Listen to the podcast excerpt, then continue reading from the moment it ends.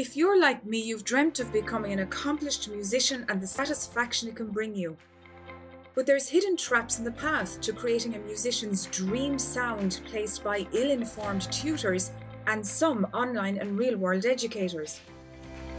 We are forced to answer hard questions like how to grow as amateur musicians using time learning our craft intelligently, or how to achieve pristine musical sound quality without sacrificing wasted dollars. Finally, those questions and more can be answered after 20 years of research, trial, and error. Follow this podcast while I expose missing pieces of the musical puzzle to take you from hours of musical frustration to feeling the excitement of musical excellence. You can join the journey on MusicSecretsExposed.com I'm your host, Sylvia, and you're listening to the Music Secrets Exposed podcast. Welcome, everybody, to this special podcast. I have a fascinating character with me today. His name is Julian Lambert, and he's from the southeast of England. I came across his videos on YouTube as I was searching for some reference material for students that were finding challenges with doing their graded exams, and I came across his videos. Now, as I've referenced before in this podcast, I'm a pianist, and Julian also is a pianist. And I really enjoyed watching his presentation style, his ability to really show those novice intermediate students how to handle different aspects of exam pieces. And this interview today is a very topical interview because we're in the exam period. I suppose the most busy exam periods of each year, of each uh, academic year. Julian, welcome to this podcast. Thank you for taking the time out. My, my pleasure, Sylvia. Thank you for uh, inviting me along. No problem at all. It's my pleasure, to be honest, because I think your work is fantastic on YouTube, to be honest. Um, now, I'd love to find out your story. Now, I'm from Ireland and we're great storytellers and we love a story. So, what's your story about music? How did you begin into this whole world of music and what's your history? Um, I suspect, like like many people, I started as a child, and there was music in the family. My my elder brother played the piano, and uh, perhaps he saw me as a bit of a project, but he started teaching me, and I sort of got into it that way. And then I sort of, you know, he, whether he he didn't like teaching me after a while, but it was decided that I ought to have proper lessons rather than just footling around with my my brother. So then I sort of went back to basics and went to a, a proper teacher out somewhere in the town. And uh, I've always been drawn to it. it. It hasn't been a struggle. I suppose that there have been times as a child where I didn't want to do it. And back in the days of my brother teaching me, I remember he created a big chart. And if I practice such and such, I might get a penny at the end of the week. And there were all sorts of initiatives like that. when I look back at it now, I think you know, surely why did I need that? Because I, I almost need to play the piano now. I, I can't imagine life without it. But in those early days, yes, I needed a bit of a prod because there were other things that I would have rather do, or probably just loll about and do nothing. So, so that was useful. Um, and then, so then I, I, I took piano lessons and um, enjoyed the journey thereafter, and very soon got hooked. It's great when you have a family member who's in the same zone as yourself. You don't feel, I suppose, so isolated. I would have been the total opposite. I'd have been isolated in my own corner, if you will. So, leading from your childhood into your teens and into university, was music a university subject for you? Yes, yes, it was. I followed the, the ABRSM grade route mm-hmm. and uh, at A levels decided re- really the only thing I really enjoyed in life was music. The rest of it was all a bit of a flaff. So at university, I went to, I didn't go to music college, I went to university in Liverpool, studied music. Um, it was, it was, there were bits of it I enjoyed, bits of it I frankly could have done without. But hey, I spent a lot of my time in practice rooms, sat at a piano, working things out. And really playing the piano was, was my, the key aspect of that course that I enjoyed interesting that you referenced the Associated Board because I would view the theory syllabus of the Associated Board as a very good syllabus for students to undertake, even now in our day, as we say now. Do you agree with that, or what's your opinion? I absolutely think that one needs to study theory alongside learning the practicalities of, of playing an instrument. Um, and in Europe, I lived in France for a bit. In France, for example, they used to have a system whereby you had to study music theory on its own for a while before you started to touch an instrument. I think that's taking it a step too far. I think the two can marry themselves uh, very closely together. Um, and I think the piano specifically is a very good instrument to be playing because it's a visual aid for understanding music theory. The, the notes of our system are laid out in front of you. So you can see scale patterns and you can see chord patterns, and it all makes sense. Um, I absolutely believe in, in studying music theory, yes. You, you said um, that you like the ABRSM. I don't specifically like the ABRSM more than any other theory syllabus. Um, any exam syllabus is just taking us on a step stepping stones journey to acquire knowledge and whether that's abrsm trinity or any other it doesn't really matter in my view yeah i suppose here in ireland you see the systems here in ireland are quite different to the uk systems and i favor personally i favor the uk system based or i should say in contrast to the irish systems here said before i've seen the good the bad and the ugly with everything here um, I find it so useful and it gives a great foundation to students. So it's it's one of my kind of go-to places for theory at the moment. The one aspect of theory that I like to introduce to go alongside to expand on the ABRSM is the notion of you know using terminology like chord one, chord two, chord four, chord five. Mm. Um, uh, in addition to the technical name, subdominant, dominant, tonic, um, and the notion of, of a, a, dominant seventh chord being a C seven. So, so the, the, there, there are, one could expand on the uh, theory syllabuses that exist already. Oh, for sure. And I think like when you move away from piano and you think of instruments like guitar and those other instruments, mm. that's that's a useful skill for sure. Um, mm. I'm so curious, given your history, what's your favorite musical genre? um, I think a lot of musicians would say the same as probably what I'm about to say. I like whatever I'm whatever I'm listening to at, at the moment, if it's something I've chosen to listen to. That is, I, I struggle with you know sort of rock music that doesn't seem to go anywhere. That seems to have an uh, emphasis on it's on volume and speed. Uh, other than that, ah, you know, of things that involve the piano is what I'm drawn to most for example, if uh, I asked my speaker to play a Spotify, my Discover Weekly playlist, it would have quite a lot of guitar music in it. Mm-hmm. It would have a lot of jazz music, a lot of lighter music. Um, so a lot of my listening is actually more to other things rather than piano music, possibly because I can sit down and play that for myself. Although not if it's very tricky. It was very interesting. I was researching there in the last couple of days about flow state, and very often when you look at advanced um, musicians, if they're really extraordinary, they have this knack of getting into what is known as the flow state. And what you're saying there about exposing yourself to different forms of music is a great thing to do because you're getting out of your own specialism. And that brings in this idea of learning new things and new ideas of creativity, which can trigger the flow state, which is amazing, a scientific fact, neuroscience. But um, and I'll put mm, that into it. the blog in reference with this podcast, uh, more information about that.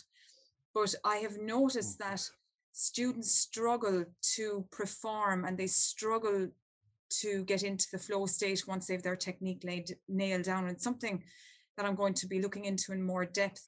But what I would, would add one other point to the question you made a moment ago is that when I am sat at the piano, about music that I like, and it's touching on I think what you're saying, I often think in terms of how it would sound if it were orchestrally arranged. So I'm, I'm thinking, you know, often thinking perhaps vocally, you know, if a singer was singing this, how would they phrase it? Where would they breathe? And where would the climax of the phrase yeah. be? I completely agree with that because that's what phrasing is about, really, isn't it? Giving the music mm, breath. Yes. Well, yes. Yeah, yeah, very interesting. And, and, and artic- articulation can often be informed by if I think, you know, if a string quartet were playing this, mm-hmm you know would the would the cellist be playing this with the same bow direction but just stopping the bow you know and that can inform our articulation on the piano. Very clever very clever. Now this is another interesting question that really us irish people love to find out about. The biggest achievement of your life and possibly the sorest failure if you're willing to share such a story. My biggest achievement is obviously the creation of my two darling children. but, but that, that's not what that's not what you want to know. Um, because musical achievement, um, I haven't thought about this at all. I think the biggest achievement is what it, it I don't have one because it's, it's I'm constantly moving on. The journey of learning anything has to be a lifelong journey, and you know, you never get to the end of it. Be the pianist I want to be. So pianistically, um, it, what I'm doing now is what I'm what I'm achieve, achieve achieving. Whether it's chattering to you, producing my latest video, I'm always putting trying to do it as well as I possibly can. Mm. Um, and if I look back simply at my YouTube videos, I look back at the ones three or four years old with a bit of a cringe and think, "Oh my god, it's dreadful." and I like to think that my latest stuff is my greatest achievement. Did you ever have uh, a kind of a, a, cringing music story that you had to recover from? Yes, I do. I do have one, and I'm not quite sure now because it, it, it's going back in time whether it's just a dream, a nightmare, or whether it really happened. But I think it really did happen. I know it did, but I like I like to convince myself it perhaps didn't really happen. I, I was living in France at the time, and I had been I did some accompanying work, asked to accompany a choir, a, a piece by Fauré. I can't remember what it was, and it was actually really tricky. Um, but I hadn't sort of comprehended that it was quite tricky, and it was all a bit last minute. And you can imagine where the story is going and I pitched up at the concert and I got lost. Uh, I hadn't run it through with the choir. We had a rehearsal for, let's say, half an hour before, you know, and then quick cup of tea before the concert kind of thing. Completely missed the rehearsal because I got lost, didn't know where it was. And uh, pitched up and just had to do it for the thing and basically couldn't play it. And it was a bit of a nightmare. that actually happened to me one time. Oh my goodness, I'll never forget it. It was probably um, the most cringiest moment of my life.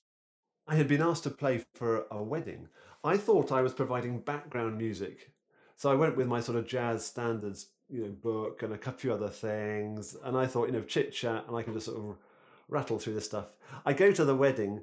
It was after the wedding. The, the groom and the bride are sitting pride of place, all the guests seated, complete silence.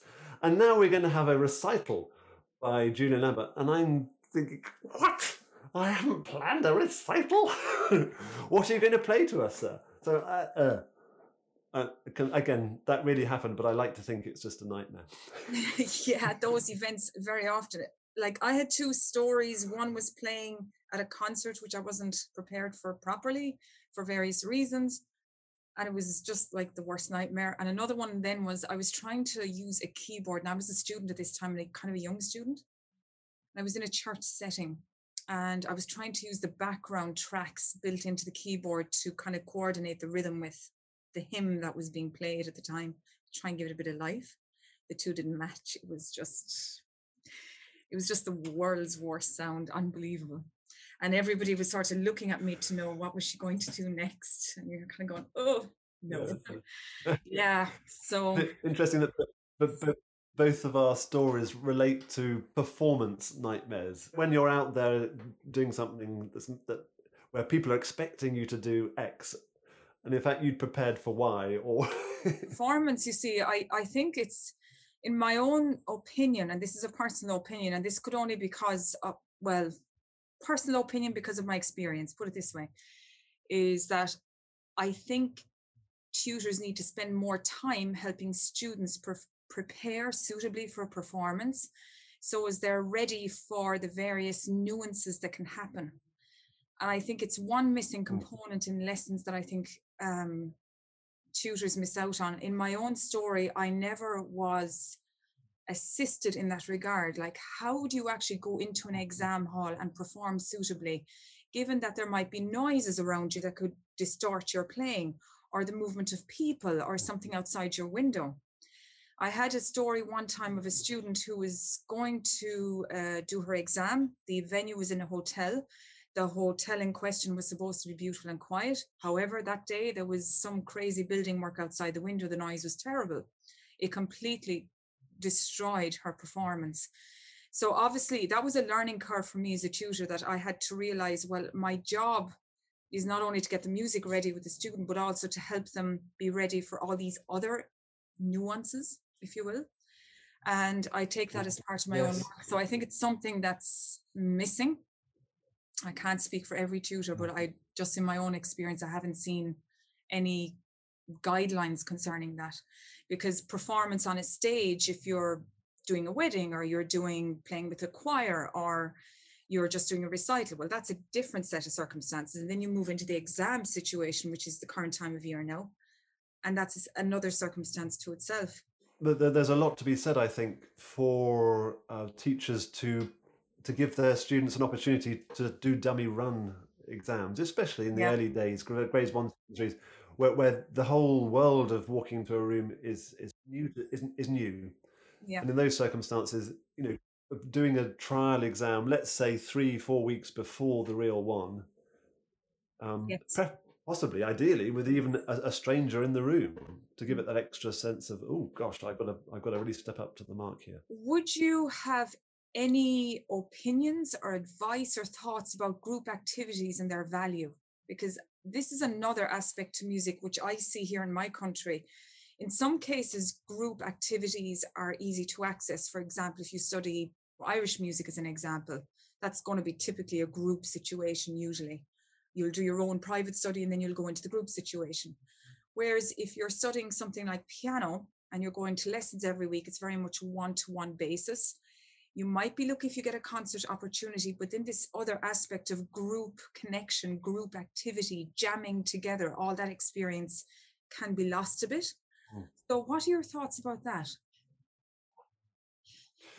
Yes, you're right. And in a way, the piano is the ultimate play with other people instrument because it's accompanying singers, it can accompany every instrument, and it can be part of a band, as you've just described. But at the same time, actually finding those opportunities are very difficult, partly because our instrument isn't portable. Um, I think playing playing duets is a is a great way in. Um, the, the Tomplay app might be useful. Have you come across that, Sylvia? No, I haven't actually. No. It, it's an um, an app. I don't know that much about it, and I can't claim to use it or regularly or with any frequency. It's an app that you can download, and my understanding is that you'll hear performances of, let's say, violin pieces or pop music or uh, flute music, and you can be the pianist to accompany them. There are also many piano, piano duets there as well. Um, so that's a, a useful tool. Of course, the two of us are pianists, so that's what we clearly reference to be our thing, of course. But I'm also thinking of other Mm. instrumentalists as well, because I've seen it happen with other learners, if you will. The same problem, meaning that there's this idea of isolation, that they have difficulty in accessing group activities, this community based group activity, because I think getting in the same room with other musicians, there's nothing like it. No, you're absolutely right. I mean, well, the, the, the, the other thing is to join a choir. If, if you're whatever instrument you're playing, you know, we all have our voice, and you know, as a as a pianist primarily, I would get a huge amount of value from singing in a local choir. Choirs are such fun. They're such fun. Yeah. Now we're heading into the summer season, and I have seen students, unfortunately, throw music to the side for the summer when the sunshine appears, and then suddenly they're back into the August September period of returning into the academic season. So, have you any advice for finding tutors for would be students or students looking to change? Like, what sh- question should they ask? Do you think um, finding a tutor who can put young students through exams, at least having that goal at the end of the year in place, is a good idea? Do you think theory is an important part of music learning? Should that be included? Because I hear some musicians proudly claiming that music theory they never studied and they can't read a piece of sheet music, and yet they're successful musicians. But we're saying the opposite. We're saying music theory, for example, is an important aspect to the learning of music. So if I was a parent and I was looking for a tutor, what kind of questions might I ask? Do you think? Well, you could, for example, uh, is your exam season going to have to be at the end of the year? Uh, but if you put if you take your exams at the end of the summer term, now what you're you're saying, then there will be a natural won't there, a sort of sense of oh, done my exam, let's flag over the summer. And then you get the sort of you know retrograde, step back, and "No, we have to go through stuff again." If you, for example, your teacher takes has an exam session in the autumn term, then it that creates a, a motivation for working during the long summer break. Another way round that is to introduce concerts in the autumn term so that there are clear goals. The whole any exam system, theory or practical, is about creating baby steps, not baby steps, just steps on a journey of learning. And we need to make sure that there are still some steps beyond that summer term to create motivation during the summer holidays. Yes, I think so that's a great point, actually, doing exams in the autumn. I have found very much that, um, in my experience, most tutors would put their students through exams in the summer term. And it was only mm. doing maybe repeat repeated exams in November that maybe they weren't happy with in the summer season. Um, yeah. But yeah, I have I've actually witnessed that that doing the exams in the November period or whatever is a great solution to keeping the momentum going. It's a very valid point. Mm. Allied to that is the notion of what I would want to ask a teacher is how how long do you think it will take for my child to prepare for an exam? How long does the average it take for the average student? My personal belief is that these exams should come as a as a at the end of a period of study where you're studying things that aren't just the exam pieces mm-hmm. So that the exam itself is put together i'm talking about in terms of pieces and scales and all the whole baggage is put together really quite quickly. So for an early grade one and two that might mean it's going to be put together within about six seven weeks. If it's going to take much longer than that should we ask ourselves, well, does my child really want to be playing just three pieces for six months? I've met that challenge here very much that all the academic year has been completely focused on exam preparation and nothing mm. else was achieved.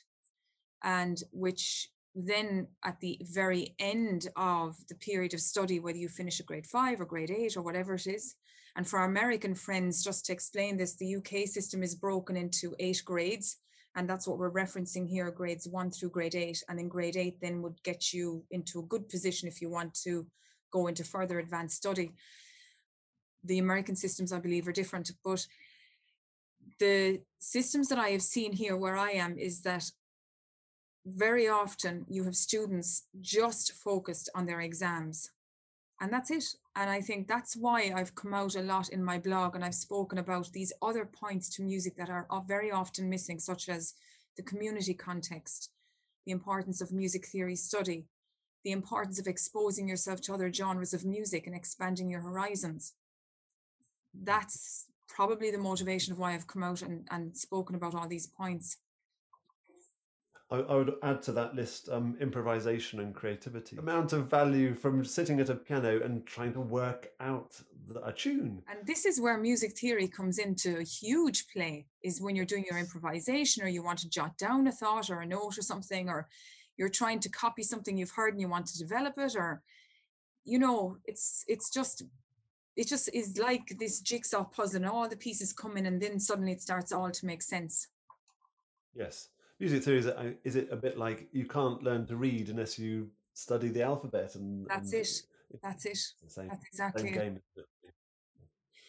Now, would you have any other things you would like to share about the world of music, tidbits of advice for people to pick up on? Music is fantastic for quality of life, for community building, for mental health, particularly the days that we're going through these times.